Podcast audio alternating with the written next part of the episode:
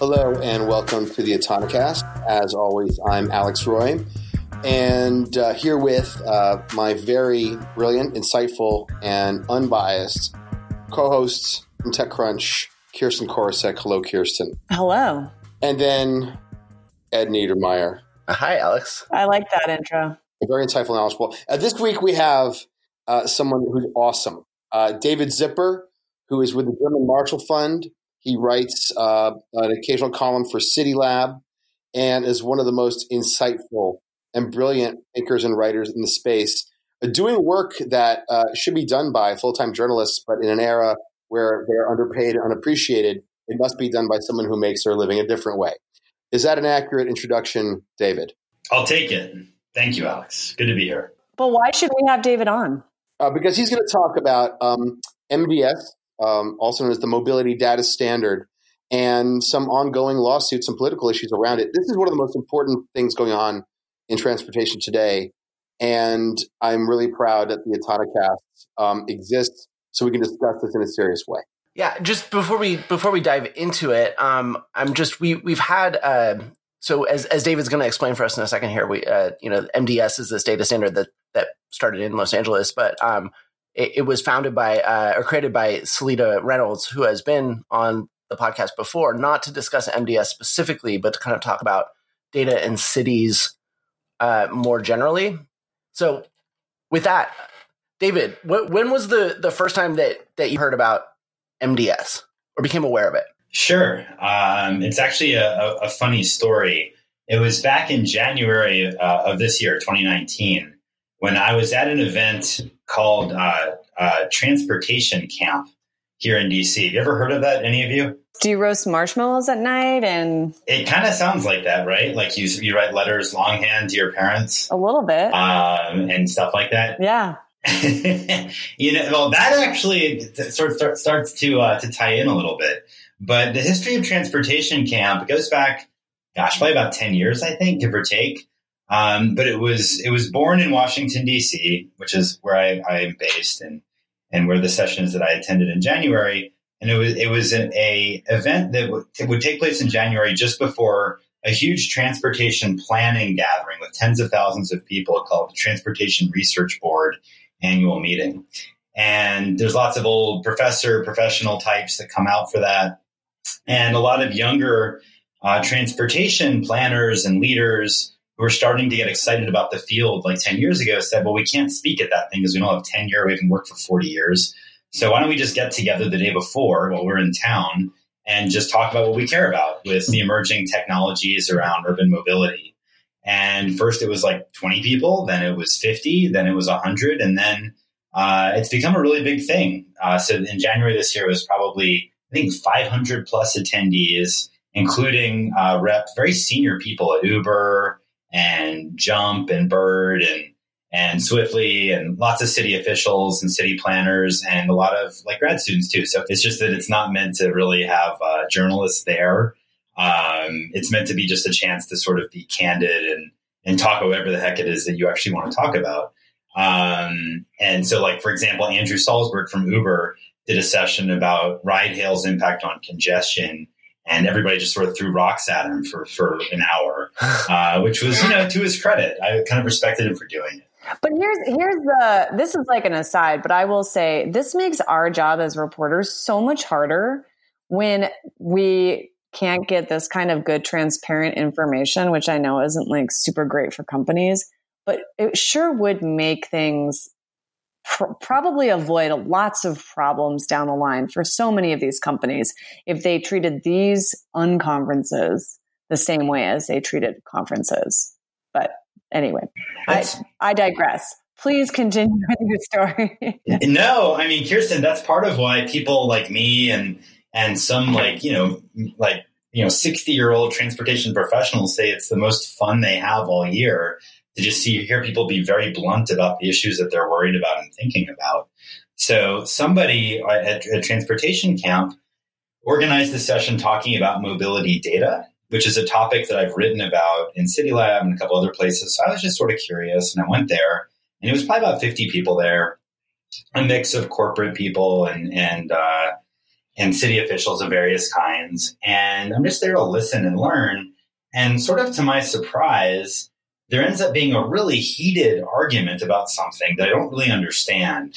Where um, on one side you have uh, they're both people I'm friendly with. On one side, it was Ryan Rzepecki, who's the founder of Jump, now owned by Uber.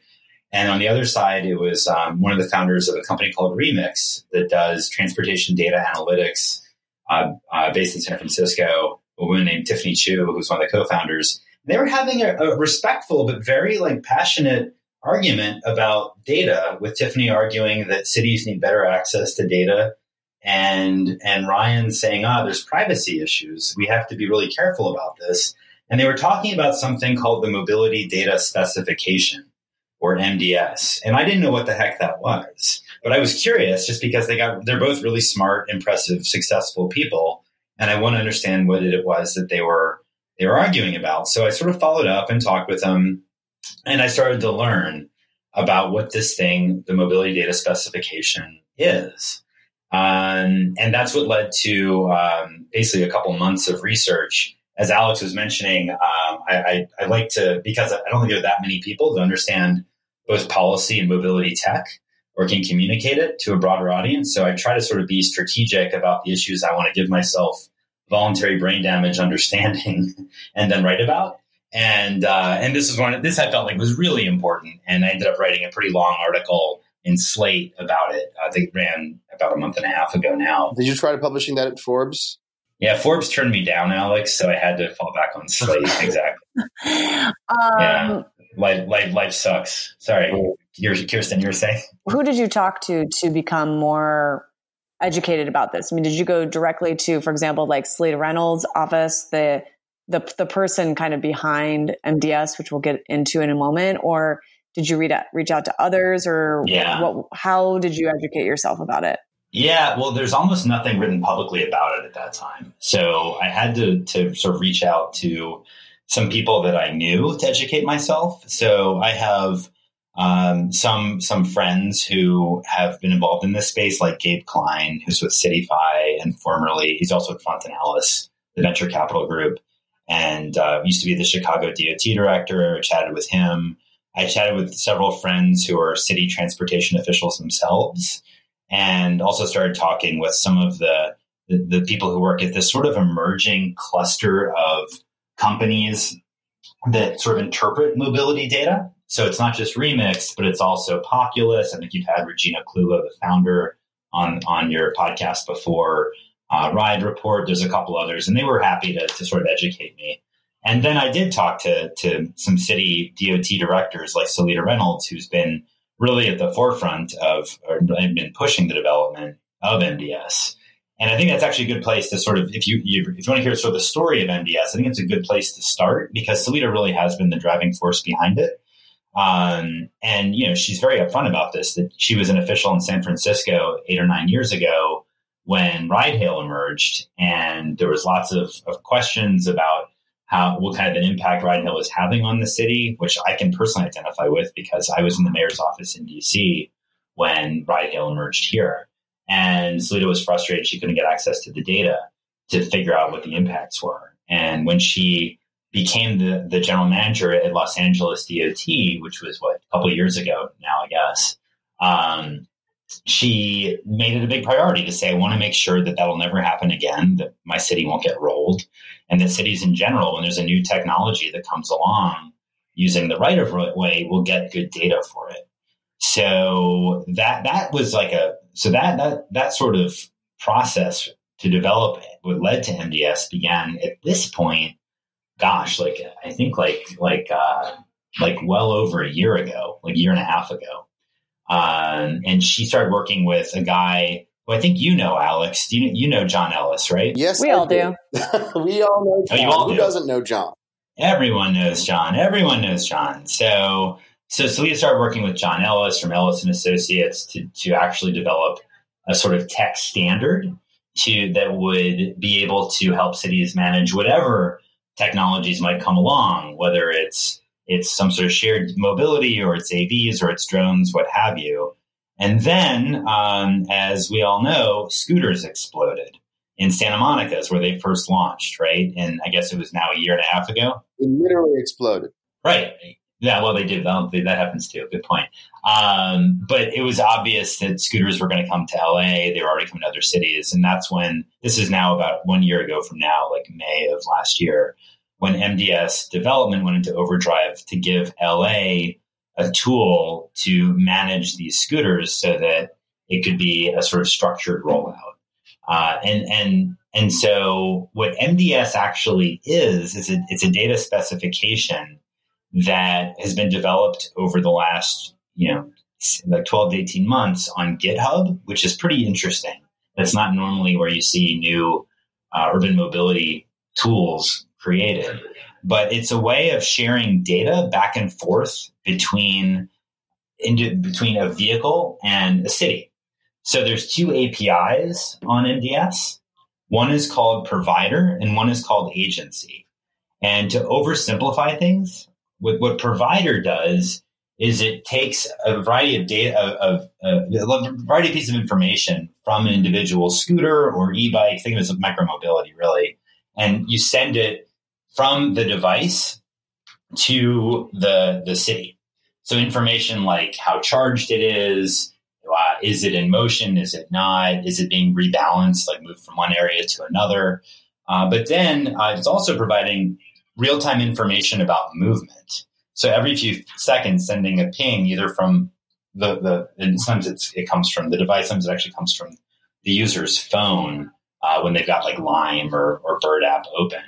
Uh, and then that is so, so actually it allows for a city to track the movement of a uh, of a device. Now it's not collecting information about the individual. It doesn't know that at least not directly that it's it's John Doe who's on that scooter. There's not a, a numerical identifier either. Uh, but we can go back to that. That gets controversial. So that's the data flow going from the devices to the city. And then there's also a set of data that, that, that can then flow from the city itself to the companies. So that, for example, uh, LA DOT could say to to Bird or Jump or what have you, um, like this area over here is now blocked off. You can't lock up a scooter there because of a crime incident or because of a parade or whatever else. You could also create sort of incentives like like uh, you could tell the company, hey, we'll we'll reduce uh, your your your fee or your tax if you rebalance scooters to have more over in this low income neighborhood. You could also instruct the the company, hey, looks like this scooter hasn't moved for two days. It seems like it could be broken. You need to have it moved, or else you're subject to a fine. So, so those are sort of like two of the, the those are the two main pieces of MDS, the two APIs, and and the reason why the city like LA decided they, re- they really needed it, there's a couple. What one is that to keep it, it's important to keep in mind that before MDS, cities really were collecting data about micromobility through a whole mess of different standards, like Excel files and PDF. Like it was just like a wasteland. And so this was a, a standardization to, to make sure that clean data could be collected from these companies. And by the way, also it makes the companies' lives a little bit easier if, if various cities are, are using the same standard to collect the data, which is something that they, the scooter companies in particular have really have explicitly said they really appreciate. Um, so that so that's an that's an important piece. But there's all kinds of policy questions that a city can answer by collecting this level of data from micromobility companies. Like you can understand, for example, hey, I've got a, a bike lane that is one that is on this this street, but it seems like people are using a scooter one block over. Why is that? You know, what's going on with that? Um, you can get a sense of uh, uh, of of usage rates in all kinds of different ways, and speeds, and understanding whether there's an issue with scooters going much much faster in a certain street than you expected or slower, uh, things like that, which which could be very powerful, and cities have never had that ability to do before. I'll pause. By the way, I'll just pause here. Do you want me to? I can keep going in detail on this. Do you want me to talk about the controversies? I'd like you to pause right now and tell us: Is this a good thing or a bad thing? forget the nuance. Yeah, forget the nuance. Black and white only, please. Yeah, sorry. I realized I was starting to wonk out, maybe even too much for you guys who are total transportation. You can never wonk out enough for us.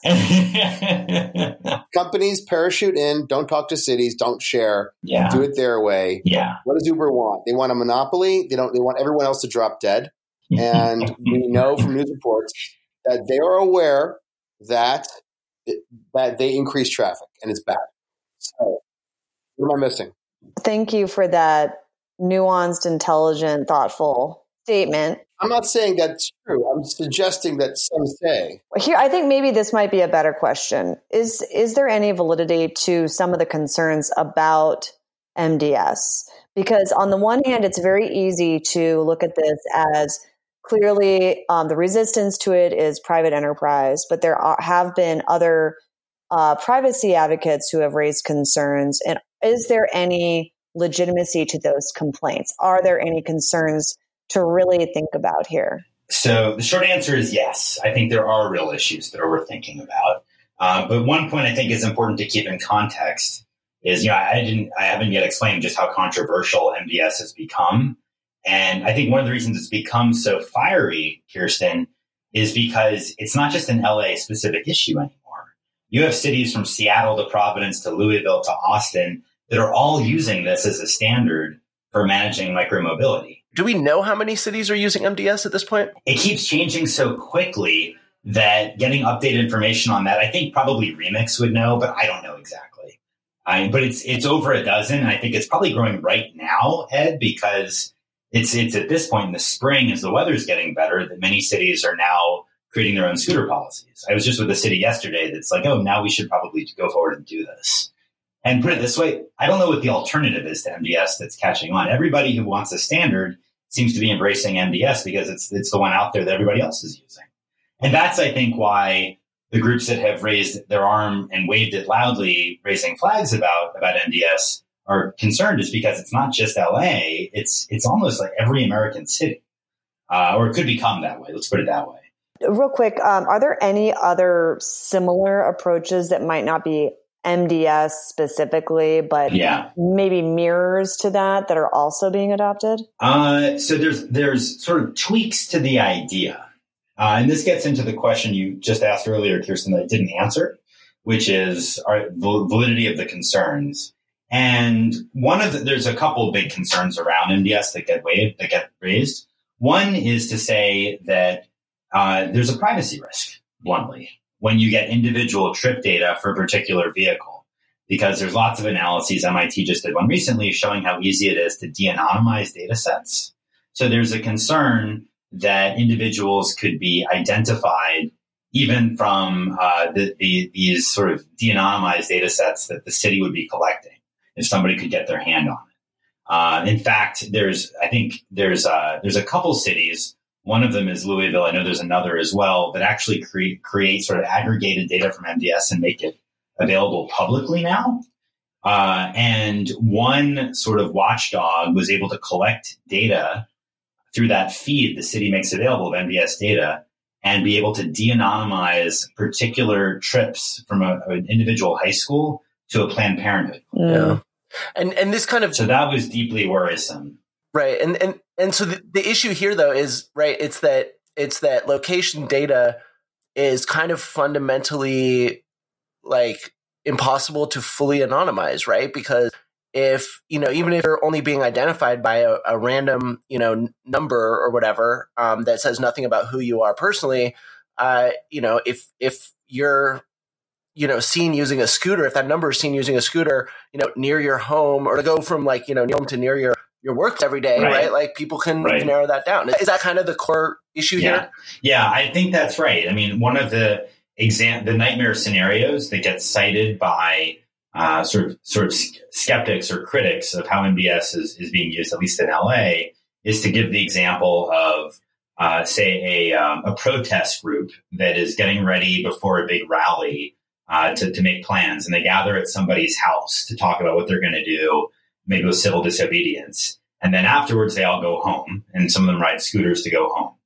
and then the police wants to find out what happened, so they go over to DOT and say, "Hey, can you uh, can you give us some information there about about those scooter trips from from that general vicinity where that house was at such and such a time? Huge issue right there. Um, so there's there, there's a number of concerns that have been raised along these lines, and there is to get back, Kirsten, to your to your question of what the alternative might be. So one of the sort of thoughtful alternatives that's been put forth and hasn't yet really been adopted yet that I've seen, although I think cities like San Jose are looking into it, is is to basically say, okay, maybe we don't need individual trip data, but perhaps we can sort of thoughtfully aggregate data for sort of components of a trip that allows us to basically say, okay, for you know, on this block we had like five scooters that were that, that were on this particular block as part of an overall journey, and we can sort of take that information and then use it in a thoughtfully aggregated way to still answer every policy question that a city has. Uh, it's just now we're not providing individual trip information that seems to be much more risky from a privacy perspective. To be serious, Uber, Lyft, Jump, Lime, all these companies have all this data on us anyway, and they're selling it they have no principles. Am I wrong? nope. Go on. so, if the assumption is that we have no privacy and anyone who can gather data about us will, I, I imagine that private enterprises like Jump, Uber, whomever, that they're going to be a lot better and more aggressive at exploiting our data than the city of LA ever will. And the city of LA aren't they not committed to anonymizing the data and only gathering, I guess, clusters of anonymized data, which is much less threatening to me than what Lime is gathering? What do you mean by clusters of anonymized data? And so if I if they if the city of LA sees a cluster of scooters over here on the corner, and then and I don't know, Lime sees uh, the names of the people clustered in that corner, is that that's a very different scenario. Right. Lime is going to know the individual identity of the people right away and LA is not. LA doesn't want to know that explicitly. So you're right on that. Can LA even subpoena? Can they, I mean, and the city of LA can't get that data because it's automatically anonymized, or is go through like a secondary process to anonymize? Oh, it's not. Well, MDS, the spec doesn't collect the information about who the actual person is who's using any of those scooters. It's just it, it's not any part of the data feed at all. So, but then the the flip side of this, and correct me if I'm wrong, is that uh, so so the private companies have a more data, more detailed data, and um, non-anonymized data, and you know the financial incentives to to sort of monetize that. But they also, you know, maybe arguably have sort of more expertise when it comes to protecting data. Is that one of the concerns here that like cities don't necessarily have the technical chops really to like actually protect to protect this data? Is that one of the issues? Yeah, I mean that's what, that's one of the arguments, Ed. I think it's a little bit BSy when you think about how much extremely private data cities already control, mm-hmm. like tax records or or crime crime issue, crime data, and things like that. Um, and especially a big city like LA is going to have a lot of protections they can put in place. So I think, and also keep in mind, of course, that Uber had that big data breach a while ago. So there's a little bit like like, really? It just seems a little hollow. and, and I think it's worth noting that that the mobility companies are not unanimous in their perspective on MDS, right? Like like Uber slash Jump is is vociferous in its opposition. But I talked to Lime when I was reporting the article, and and yeah, they they were pretty happy with it. They don't really have a big problem with it. And in talking to the other scooter companies that I have, or micromobility companies, it's really Jump that stands out. It, it, it, Jump slash Uber that stands out as being really opposed to to to MDS as it's currently developed, and that of course begs the question of well, maybe this is more about potential vulnerability to Uber's ride hail business than it is about actual privacy concerns for micromobility. Where does Lyft fall in this? Do they have the sim, a sim, have taken a similar stance? What a great question. Um, I wish I could answer that better than I'll be able to, Kirsten, but they declined to give any response to my multiple inquiries. What a coincidence. Yeah, funny that. And the only evidence I have is that they have signed on to a letter supporting AB 1112, which we may get to, this California law that would, or bill rather, that could crush MDS. I, yeah, I have a ton of questions about AB 1112, which is the reaction to MDS, right? So do you want to uh, talk uh, talk to us about that, or you were much earlier in the conversation talking about or about to get into some of the controversies around this. Um, so did you get to that point that you wanted to, or did, we kind of cut you off? Probably me, maybe Alex. no, no, it's all good. It's all good. No, I think that that I think it's worth just noting what the controversies are around. It took me a long time to sort of understand this when I talked to dozens of people reporting the article because it is so complicated. But I think that there's this privacy issue that that is more than just Uber slash uh, Jump uh, pointing it out, like the Electronic Frontier Foundation and Center for Democracy and Technology have also raised similar privacy concerns. So I think there's something potentially real there. But I also think, and this is really interesting, I think there's a real philosophical difference in how Seleta and some of the other architects behind MDS are approaching data collection uh, for mobility and how uh, some privacy advocates look at it. And the difference is that Seleta's attitude is, look, give me all the data and I'll figure out what to do with it. I'll figure out what insights I can glean, just like what Uber does when it collects all its data. That's what I want. I want to be on the same footing. And if you talk to privacy advocates, their general attitude is no, no, no, no, no. You know, data that, that is collected and then handed over to the organization, the more data that's collected, the more it's handed around, the more risky it is. So what you need to do, LA or anybody else, is specify exactly what policy issues you're trying to solve and then request only the minimum amount of data you need to answer exactly those questions.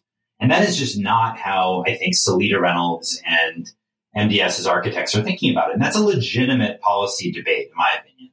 Um, so anyway, I wanted to, I did want to mention that. And an example of that would be a very specific, narrow focus would be, and one that I know that many cities are interested in is the requirement and the understanding of how many of these micromobility um, form factors, whether it's a shuttle, uh, or a scooter, or a bike, make it to less affluent neighborhoods so that we can avoid these transit deserts.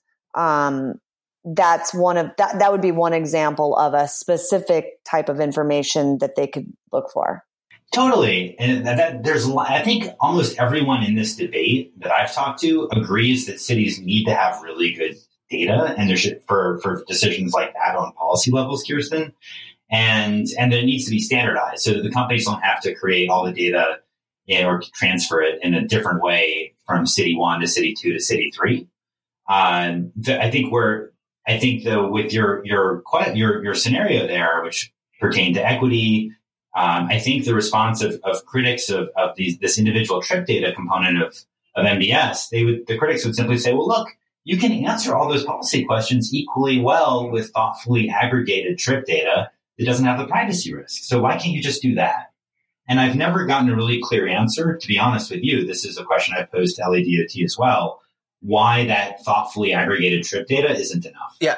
So the reaction is AB one one one two or yeah. So so, so MDS is, is like chugging along as of April 15th of this year. Scooters and, and micromobility devices, you know, have to abide by MDS, including, including jump inside LA. And by the way, LA has far more micromobility devices deployed than any city in North America. So the next, uh, the next battleground now is, uh, is Sacramento, um, the, the state capital, where there was initially a bill, AB 1112 is, as I understand it, uh, although I haven't gotten this totally confirmed, I've under, I understand that it was initially conceived of by uh, a scooter company uh, that as a way of of sort of standardizing some policies like liability requirements at city levels that are very difficult for the scooter companies to manage. There's no data piece at all. But then when it went into committee work in the state assembly, suddenly a lot of that stuff that the scooter companies had put in got stripped away. And suddenly this piece that got added that said uh, no city can collect individual trip data. That has to be aggregated, and uh, you can probably guess who was probably who was behind was behind that. And this only happened in the last three weeks. It would be impossible to guess. Impossible. yeah, really hard to believe. Um, so that sort of caught a lot of people by surprise only two weeks ago in like very early May. And it led a lot of city leaders and city advocates to push back really hard. Uh, but there's this letter of support for AB 1112 now that has like basically all the micromobility companies minus Lime on it. And just a few days ago, it passed the assembly in a final vote of 74 to 1, like a total thumping. The only dissenter was uh, representative from San Diego, Todd Gloria. And now it's going over to the Senate. Um, and, and if it passes, it kills MDS in the state. So here's my question about uh, how the, the language of the bill. So uh, um, there is a history in automotive industry in companies like GM. I'm not so much. I'm not sure about Ford, but I know Definitely GM. Uh, I, I'm sure every automaker has done this, or dealerships, where they'll oftentimes, through their lobbying arms, actually draft uh, proposed bill language they'll have meetings with their state legislators and convince um, or you know make the argument that this bill should be presented on their ha- behalf. So, and you know, this is this happens all the time. So, um, there were attempts, for example, in Michigan, with in, in other states for um, like the direct sales ban that has impacted Tesla. There were ones um, in Michigan that directed how autonomous vehicles might be tested and seemed to benefit uh, OEMs and hurt potentially tech companies like Waymo. And so, do you know by any chance how the bill language was formulated? Like, who were the big proponents on the assembly side? And was this a bill that was essentially drafted by Uber lobbyists and then handed over to the assembly? Uh, so I don't totally know. I know that it was introduced by a woman named Laura Friedman, who's a Democratic representative of Glendale, just outside of LA.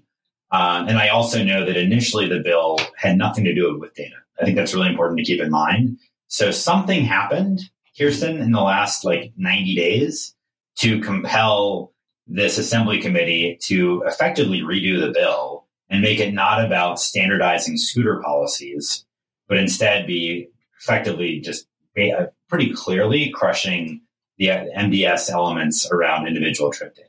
So I won't. Yeah, that's what I know. Okay, so you won't speculate because you're a nice but, guy. I'm not a nice guy.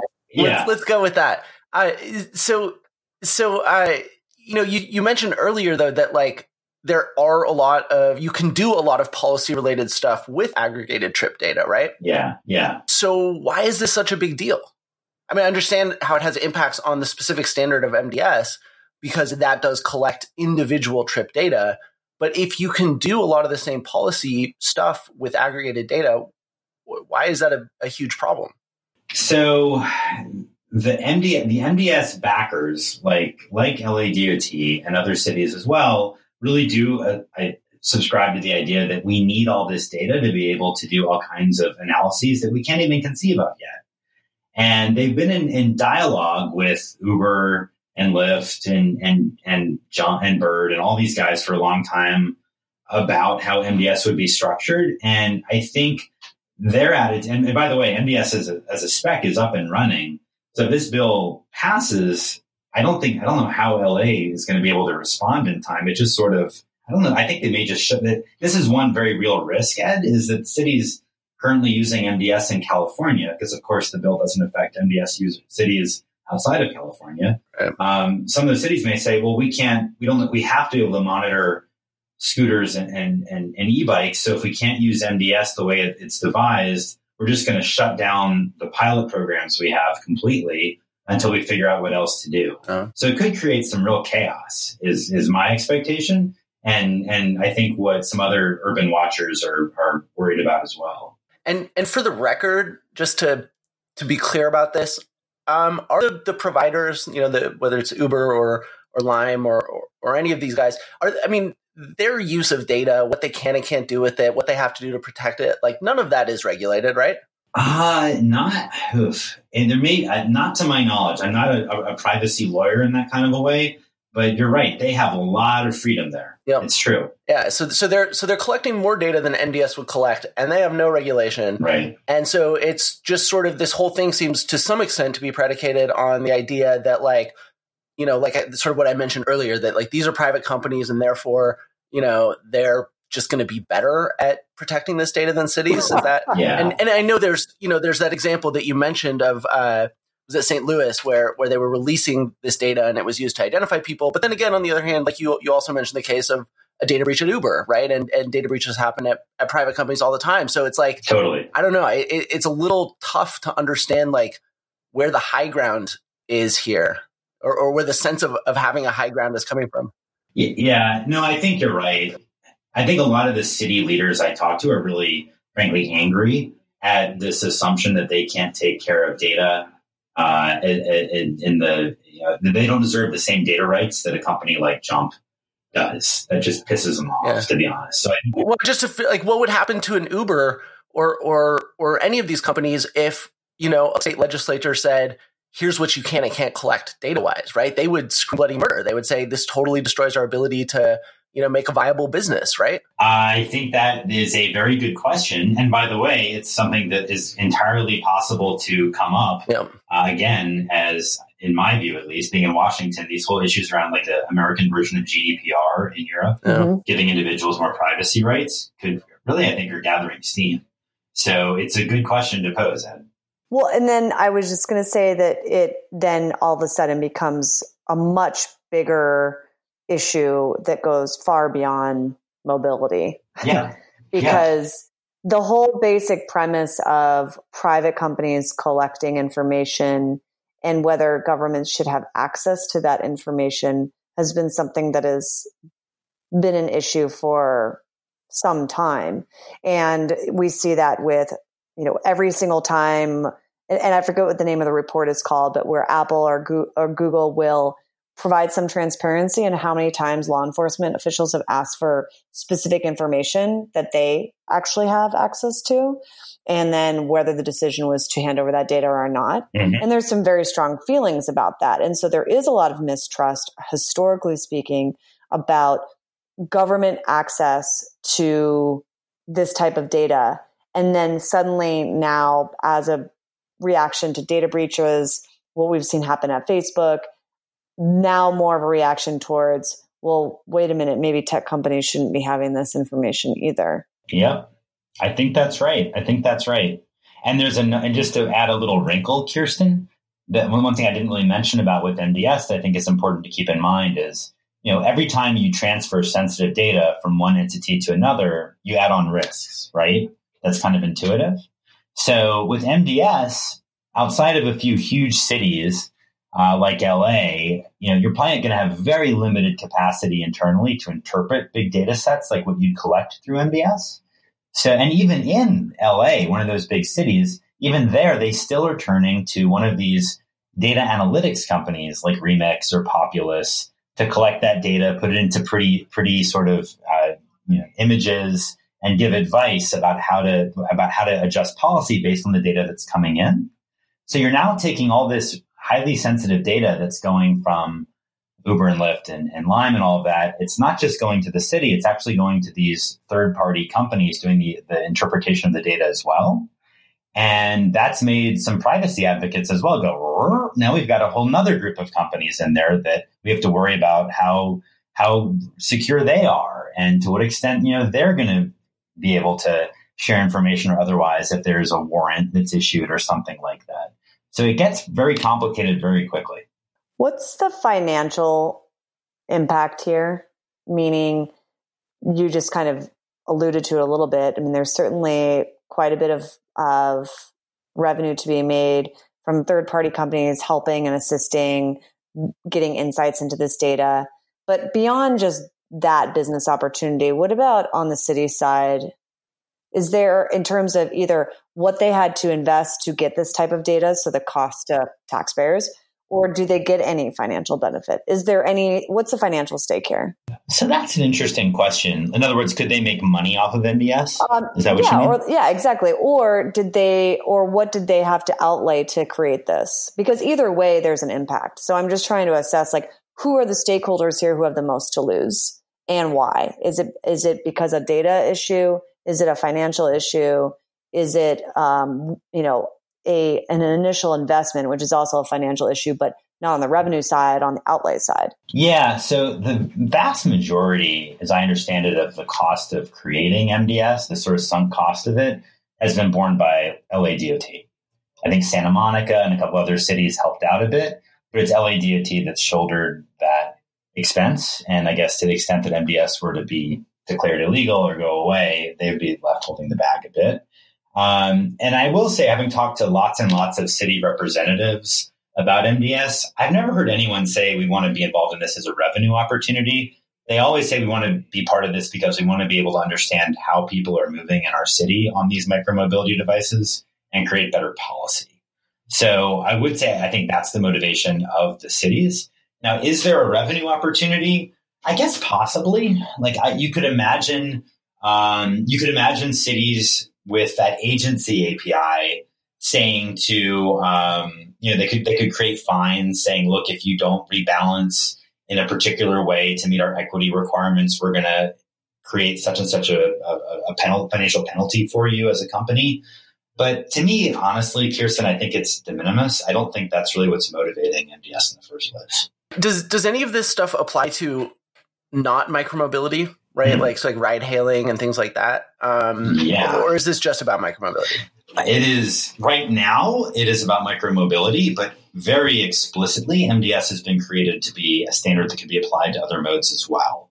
So already, you guys may know about like Lime's uh, car share service, Lime Pod. Anybody tried that? Uh, it's only in Seattle, right? That's right. That's right. Um, but Lime Pod is providing information to the city of Seattle through MDS. So that's, I think, the first car share service. Right. And they're able to do that because Lime actually owns those vehicles, whereas with traditional Uber, it's hard because you can't really collect data as easily from vehicles that the company doesn't own. Am I correct in, in that? Uh, well, I just don't, I, I, to be honest, I think it's more the fact that that the backers of MDS are just first trying to get it right for micromobility before they apply it to other modes, which they very explicitly would like to, including ride hail. And for Lime, it's probably just fairly easy because Lime is uh, is is primarily a company providing micromobility. They just have that that one car share city. So, for example, I don't hear Car2Go being used, being, data being collected from Car2Go through MDS or from Zipcar. I've never heard of that yet but in theory it could. Maybe because Zipcar and Car2Go's not service isn't that good, but that's another story. Um, yeah. Guys, I got to leave you. I'm sorry. Um, All right. Please continue to discuss social justice and the right way to enter cities with TNCs and other services without me. Yeah, Alex, you've been quiet. I'm not used to this. Um, it's because I, I, think you represent my position uh, in a more you know diplomatic way. So I will let it go. uh, signing guys. Have a good week. Take care, Alex. We were stealing his thunder, I think, a little bit too much. So he got. He's a, he's a very busy man. He is a very busy man. I'm I'm curious. So so you said the the California Assembly passed uh, AB one one one two like almost unanimously. Yeah. Um, do you have a sense of of whether or not the Senate like there's as much support in the Senate, or if there might be more of a uh, you know resistance there, or like is this is this going to happen? Basically, is is my question. Um. I think that there will be more pushback now that it feels very real. AB one one one two. Um, that said, it's it's feel it's hard for me to see a scenario where the resistance is such that it actually doesn't come to fruition. I think I think that this this bill is a huge priority for some of the mobility companies that have signed on as supporters, and it feels likely to pass. And Ed, I think it's important to note this is not a one-off just in California. My understanding that Illinois is considering a bill that's really similar. There's been a bunch of other what I consider to be preemption bills uh, in other states as well. Uh, and when I say preemption, I mean you've got state legislators that are taking away rights of policymaking that would otherwise flow to local authorities, meaning mm-hmm. city leaders. Right. This is a this is an approach that ride hail companies have used for a long time. Like sort of famously in Texas when Austin residents voted to kick out Uber and Lyft because they wouldn't go along with fingerprinting drivers. You remember that back in 2016? Yep. yep. And then state legislators, many of whom, of course, don't represent cities, yep. Uh, were basically said, no, sorry, that's illegal for any city to do what Austin just did. And then Uber and Lyft came running back. So this is sort of a tried and true tactic. And it's kind of weird if you think about it, because you have these companies that primarily operate in cities and like to talk about how they partner with cities clearly doing an end run around cities' interests to get state legislators to do what they want. Yeah. Well, and, and one of the incentives here, too, that I think doesn't get brought up a lot, but this is something I've heard sort of more and more whispers about recently is that a lot of these companies are finding that, um, you know, they ha- are having to spend a lot more money than they expected on government affairs workers, Yeah. like basically just employees, in order to manage this sort of city by city paradigm. Um, and they would clearly rather sort of come up with, you know, one solution that they can kind of apply blanket, right? Yeah, I mean that's that's what I thought was, to be honest, kind of bullshitty uh, in in this debate around AB one one one two when the backers like Uber, Lyft, and Bird sent on to a letter saying, you know, we have to get away from this patchwork of local policies. And I'm like, guys, MDS was specifically created to standardize data collection policies. So Right. I'm not buying that one. Let's put it that way. Right. And and then there's sort of a, a larger philosophical question here too, which is sort of, you know, aren't cities sort of the, you know, unique, A? and sort of aren't local city leaders and and and you know, regulators or officials uh, you know, best positioned to uh, craft you know policy for their local circumstances, right? Like, Yeah. like one size doesn't maybe necessarily fit all when when you get beyond the data standard thing, right? When you actually start to talk about the policy, Yeah. one size may not may not fit all, right? I think that's that's totally right. And also, Ed, I mean, you you guys know this, and I bet your listeners do too. You know, we've had micromobility around for how long? Like even with dockless bikes, it's been what a total of two years, two and a half years. Nobody thinks we've figured out what best practices look like from a regulatory approach at the local level, right? So why would we codify or, or sort of restrict cities? Why would we codify a statewide rule and restrict cities' abilities to experiment and see what works when we're still figuring that out. To me, it's just, it's not how we should be setting this kind of policy. And I worry about what it means for how we'll establish policy for the next new mobility technology innovation, whether it's autonomous vehicles or sidewalk drones or whatever. Yeah. It, it's really problematic, I think, as an approach, this whole preemption idea. And and when you start to think about this as sort of a, an experimental phase, right? Like that's all the more reason that cities kind of need data, right? Because Yeah. without that data, you don't know how your experiment's going. You don't know what's working and what's not. That's right. That's right. That's right.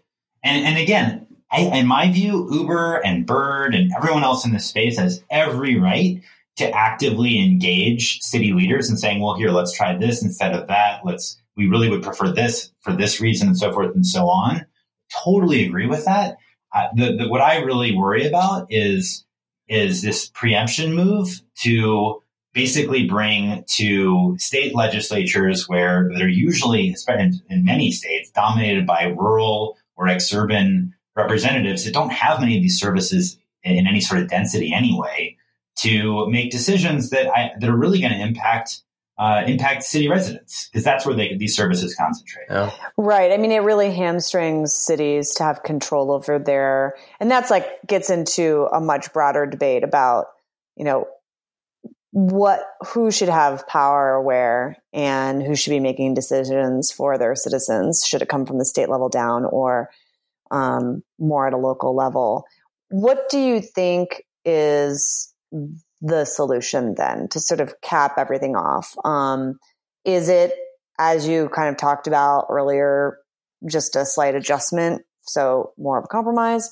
Or is there something very specific that you found that would be the better solution? Yeah, I mean, I, I actually do think critics of MDS specifically, getting away from the preemption debate, I think critics have a very reasonable point to say, look, all else being equal, collecting less data, especially when you have privacy issues that could come into play, it's sensitive data, collecting less data is better than collecting more. So these these these very creative approaches that groups like Shared Streets, if you know them, have been developing to very thoughtfully aggregate data to give a lot of insight at a, at a granular level to policymakers. I think that I'd love to see those sorts of of, of uh, standards emerge, and that would require some tweaks to MDS as currently conceived. I think that's a process, though, and I think the way to, to sort of orchestrate that is not through state preemption bills, but through what LA has said they want to do, which is, and this has not been public in terms of where it's actually gone to date. I don't, I don't really know myself, but they talk about creating a national body to manage the, these sorts of standards and to provide technical assistance to, cities that like a, a mid-sized city that has limited capacity to do so, like El Paso or something, to be able to figure out to, to, to sort of plug and play with a, a pretty good sort of uh, MDS based system. I think creating that kind of governance structure is great. But I worry that these state preemption efforts or preemption efforts overall are going to, to really get in the way. And one other thing that just came out two weeks ago that we haven't mentioned, actually, it was only a week ago, forgive me, is that SAE just announced an effort to define micromobility devices as well as optimal ways of sharing data. And Jump signed on to that, interestingly. Um, and it feels a bit like a slap in the face, as I understand it, to those who've been developing MDS. So MDS is kind of getting it from all sides, from these sort of top-down entities that are are not empowering, in my view, cities to sort of figure out the best way of, of doing this. Interesting. Um, do you know is uh, I think Horace Dediu is is on SAE's micromobility sort of panel. Is that, is this is this his group's work? Do you know? Um, I, I don't know. All I know is is is what a few people have told me off the record about it. And then there's a press release that I would, I, it's on SAE's website. You can check it out. Mm-hmm. But the groups that signed on initially to this effort include Populus, one of these groups doing the data analytics tools, uh, Spin, uh, Jump, and the city of Miami, interestingly, um, which I don't believe is an MDS city, or if it is, I've, I've forgotten. Huh. Um, and then we'll just sort of see what happens here. Um, it's it's very new, and I think a lot of eyes are on it. Yeah. So it, it sounds like I mean there's there's a like the chances of a of a acceptable compromise on this stuff uh, anytime soon is it's just not realistic, right? I mean, there's going to be a lot of a lot of battle for this in, in a lot of different places, probably, huh? Yeah, I, I don't. I see. It's a very controversial topic, and I actually think it's become so heated now that I, I don't. I, I wish I could see a consensus movement toward governance, and I, I I'd be lying if I told you that I thought that was likely to happen. I mean, do do the company? I mean, it. Like I understand why why you know having put all the work into creating this standard, which now all these cities can use, and blah blah blah. Like I can I can understand why you know um, the the people backing MDS would be, would be very defensive against, and, and, you know they're the ones who are under attack here.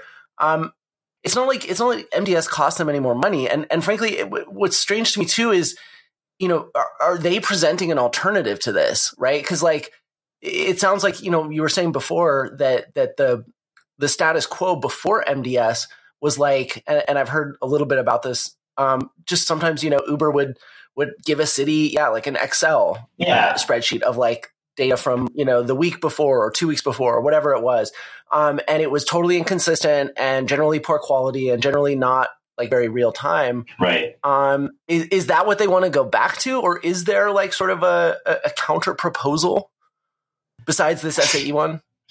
So no, there's not. Um, and I, I, have asked this question of people who are supporting the bill, AB 1112 and other bills like it elsewhere. And, you know, their answer is, oh, well, you know, we'll just provide aggregated data to cities and they can make insights that way. But then that begs the question of how can cities know the data is real? Because if you're a provider, like a, a, a micromobility company, you kind of have an incentive to lie with aggregated data. Because a city can't go out and sort of verify, oh, they said there was a scooter over there and there really is. Um, in ways like that, it, it, it, you know, the scooters could basically, the, the companies could basically have information that's not accurate in, uh, in, in what they're sharing in an aggregated way to cities. And I worry about that. And I also worry that about how it's conveyed in an aggregated format that could be combined with other companies' data. Because you guys know about Uber Uber Movement. Is that something you've seen before? Um, I've heard about it. Just give us a little background on that. Yeah, so Uber Movement is is sort of Uber's uh, data tool for cities, which provides very aggregated information about uh, ride hail vehicles going from this uh, particular uh, census tract to, to over to over that one. Um, and it's pretty much useless to city officials because it can't be combined with any other uh, data set that they have, at least not easily. And it doesn't, it's not aggregated very much. So they don't, they don't know the volumes of, of vehicles. They just know the, the average trip time. And, you know, I worry that, uh, you, you, don't want to be in a, it's not good for cities, not good for city residents, I think, to be in a world where companies can get away from providing data in that kind of like a, a, a in that kind of a format of really limited use because we will end up with worse policy that way, in my view. Yeah. Uh, you mentioned earlier that cities, if they have aggregated data, then there's no way to really validate that data. Is there anything that exists that would allow some sort of validation that still meets Hmm. that um, the requirements or the desires of companies like Uber and and others of being able to identify those people Of ride hail, I don't or not think so. identify, but not not identify those people. I shouldn't say that. I, I understand that they're not identifiable, but but somewhere where aggregated data could work, but it could be validated in a way that cities would be able to check up and make sure that they're getting the correct data. Like, is there anything that exists there that is it one or the other? Once it's aggregated, there's just no way to Yeah. really. So there's root. So you're talking about micromobility or mobility writ large when you ask that, Kirsten. I mean, either. I'm just curious if there's anything. I mean, I hate to bring up like things like blockchain or anything like that, but is there a way to keep something um, guarantee that something's anonymized in a way that would make Uber comfortable, but be val- valuable and validatable on the city side? Yeah. So I, my understanding is a, a company called Coord. You might know them. Stephen Smith is the CEO. Yeah, That they developed a tool. they're out of Sidewalk Labs. Yeah, they spun out. That's right. That he's developed a tool to to help with that on the micromobility side. Um, with, that, with, that enables validation on the the ride hail side. No, not to my knowledge. I do know that a company called, or a nonprofit, I should say, called Shared Streets, which is pretty interesting in the, these sorts of mobility data discussions, is working on a tool like that that would enable validation. Uh, but I don't think that there's any sort of a accepted tool that cities can turn to now. It's a big need. Um, hmm And so we're left with a political fight at this point. At this point, it is certainly a political fight, um, which is unfortunate because I think there's real policy issues at play. And I have relatively low confidence now, not to be a downer, but I have relatively low confidence that what ultimately happens with, with these debates is going to be determined by what will lead to the best policy outcomes. It feels like it's now becoming a political power fight with particularly Uber, but some other groups on one side and, uh, and cities on the other. yeah. Mhm. You know, it's interesting. I, I mentioned at the beginning of this show that we'd we'd had Seleta Reynolds on, um, and I couldn't remember the episode. Uh, I, I went back and found it. It's it's episode 111. We recorded it, I think, in late September of last year, and uh, it, it was uh, it was uh, Seleta Reynolds and and um, Scott Corwin with Deloitte. uh, Scott Corwin from Deloitte, and and the the title of it is aligning public and private interests around the future of cities and mobility. And what's really funny is I'm I'm remembering I, I have to go back and listen to it again now, and, and I really encourage probably everyone else to because it's funny because we were talking about this stuff um, without really understanding where this was all going to go. It was like I remember it being a, an interesting but like it seemed somewhat abstract. And I know Seleta at that time had said, "Hey, we have these standards now," and like you know, this was it was a main focus of it. Um, it's funny though because I I didn't foresee at that time uh, certainly that that this would become like as as huge and, and controversial, and you know that there would be you know yeah political battles over this stuff. So um, anyway, I'm excited to go back and listen to that. and we've actually had her on twice. Yeah. We have. Yeah. We had her also in June of last year, almost a year ago. And it was just Seleta and it was episode 87. Yeah, So but I don't think we talked about about data so No. much, do we? No, no, but um, no, it was it was it covered everything. I think we talked about everything from like the boring company to micromobility. And now I want to go back and of course listen to both of those things um, Yeah. because as a result of what's happened in just a year's time. Yeah. And I guess I would just stress again that I think one of the reasons why MDS is so important and why I gave myself voluntary brain damage trying to understand it when I wrote that article in Slate is because it's about more. I think it, this is like a early battle for mobility technologies that are going to continue to arrive. Like MDS was designed to be applicable to autonomous vehicles, for example, and for other kinds of modes that we can't even conceive of yet.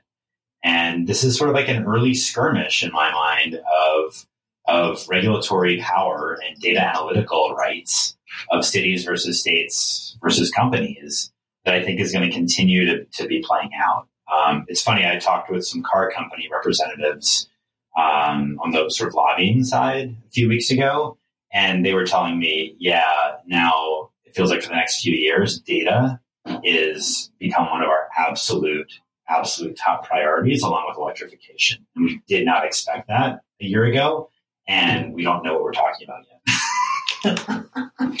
nice. Well, I think that's a good way to close it, don't you? Yeah.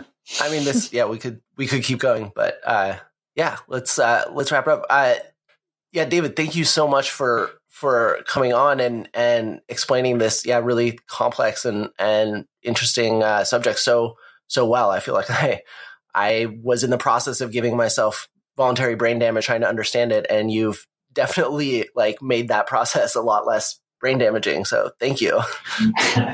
I don't get the term voluntary brain damage. You mean like reading and studying? I mean, I knew this was going to be. You should be smarter. You should be a, a smarter as a result now, David. I hope so. I hope so. I hope I gained more brain cells than I, I, I lost by just banging my head like, what does this mean? As I'm reading something that I didn't understand. Right.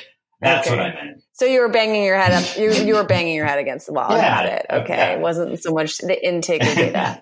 yeah. It's sort of it's sort of how I feel sometimes talking to Alex. That's my last Alex dig. He's not even here to defend himself. In absentia. Ouch. Yeah. Ouch. He he's not free to defend himself. But I mean, I spent a whole day with him yesterday and watched him in action, and it was sight to behold. And so, all right, I feel like I need to put in a few digs. So, David, well, uh, yeah. oh, Oh, I was just going to say, that's the last point. I just want to thank you guys for inviting me, but particularly focusing on this issue because you have an audience of so many technologists. And I think that these sorts of issues around mobility data are really where the technology comes full speed smack up against policy.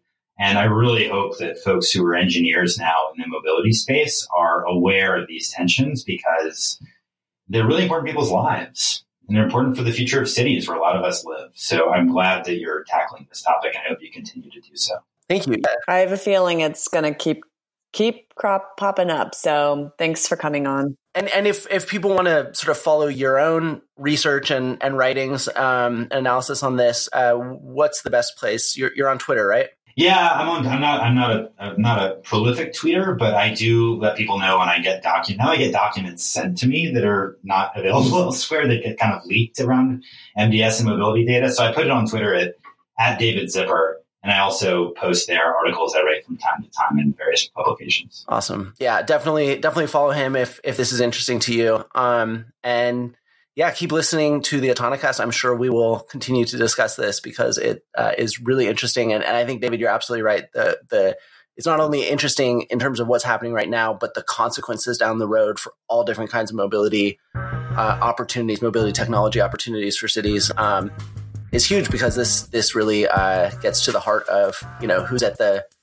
who's at the wheel, right? Is it is it private companies uh, or is it cities? Yeah, well said. So um, with that, we will see you here again on another episode of the Autonocast.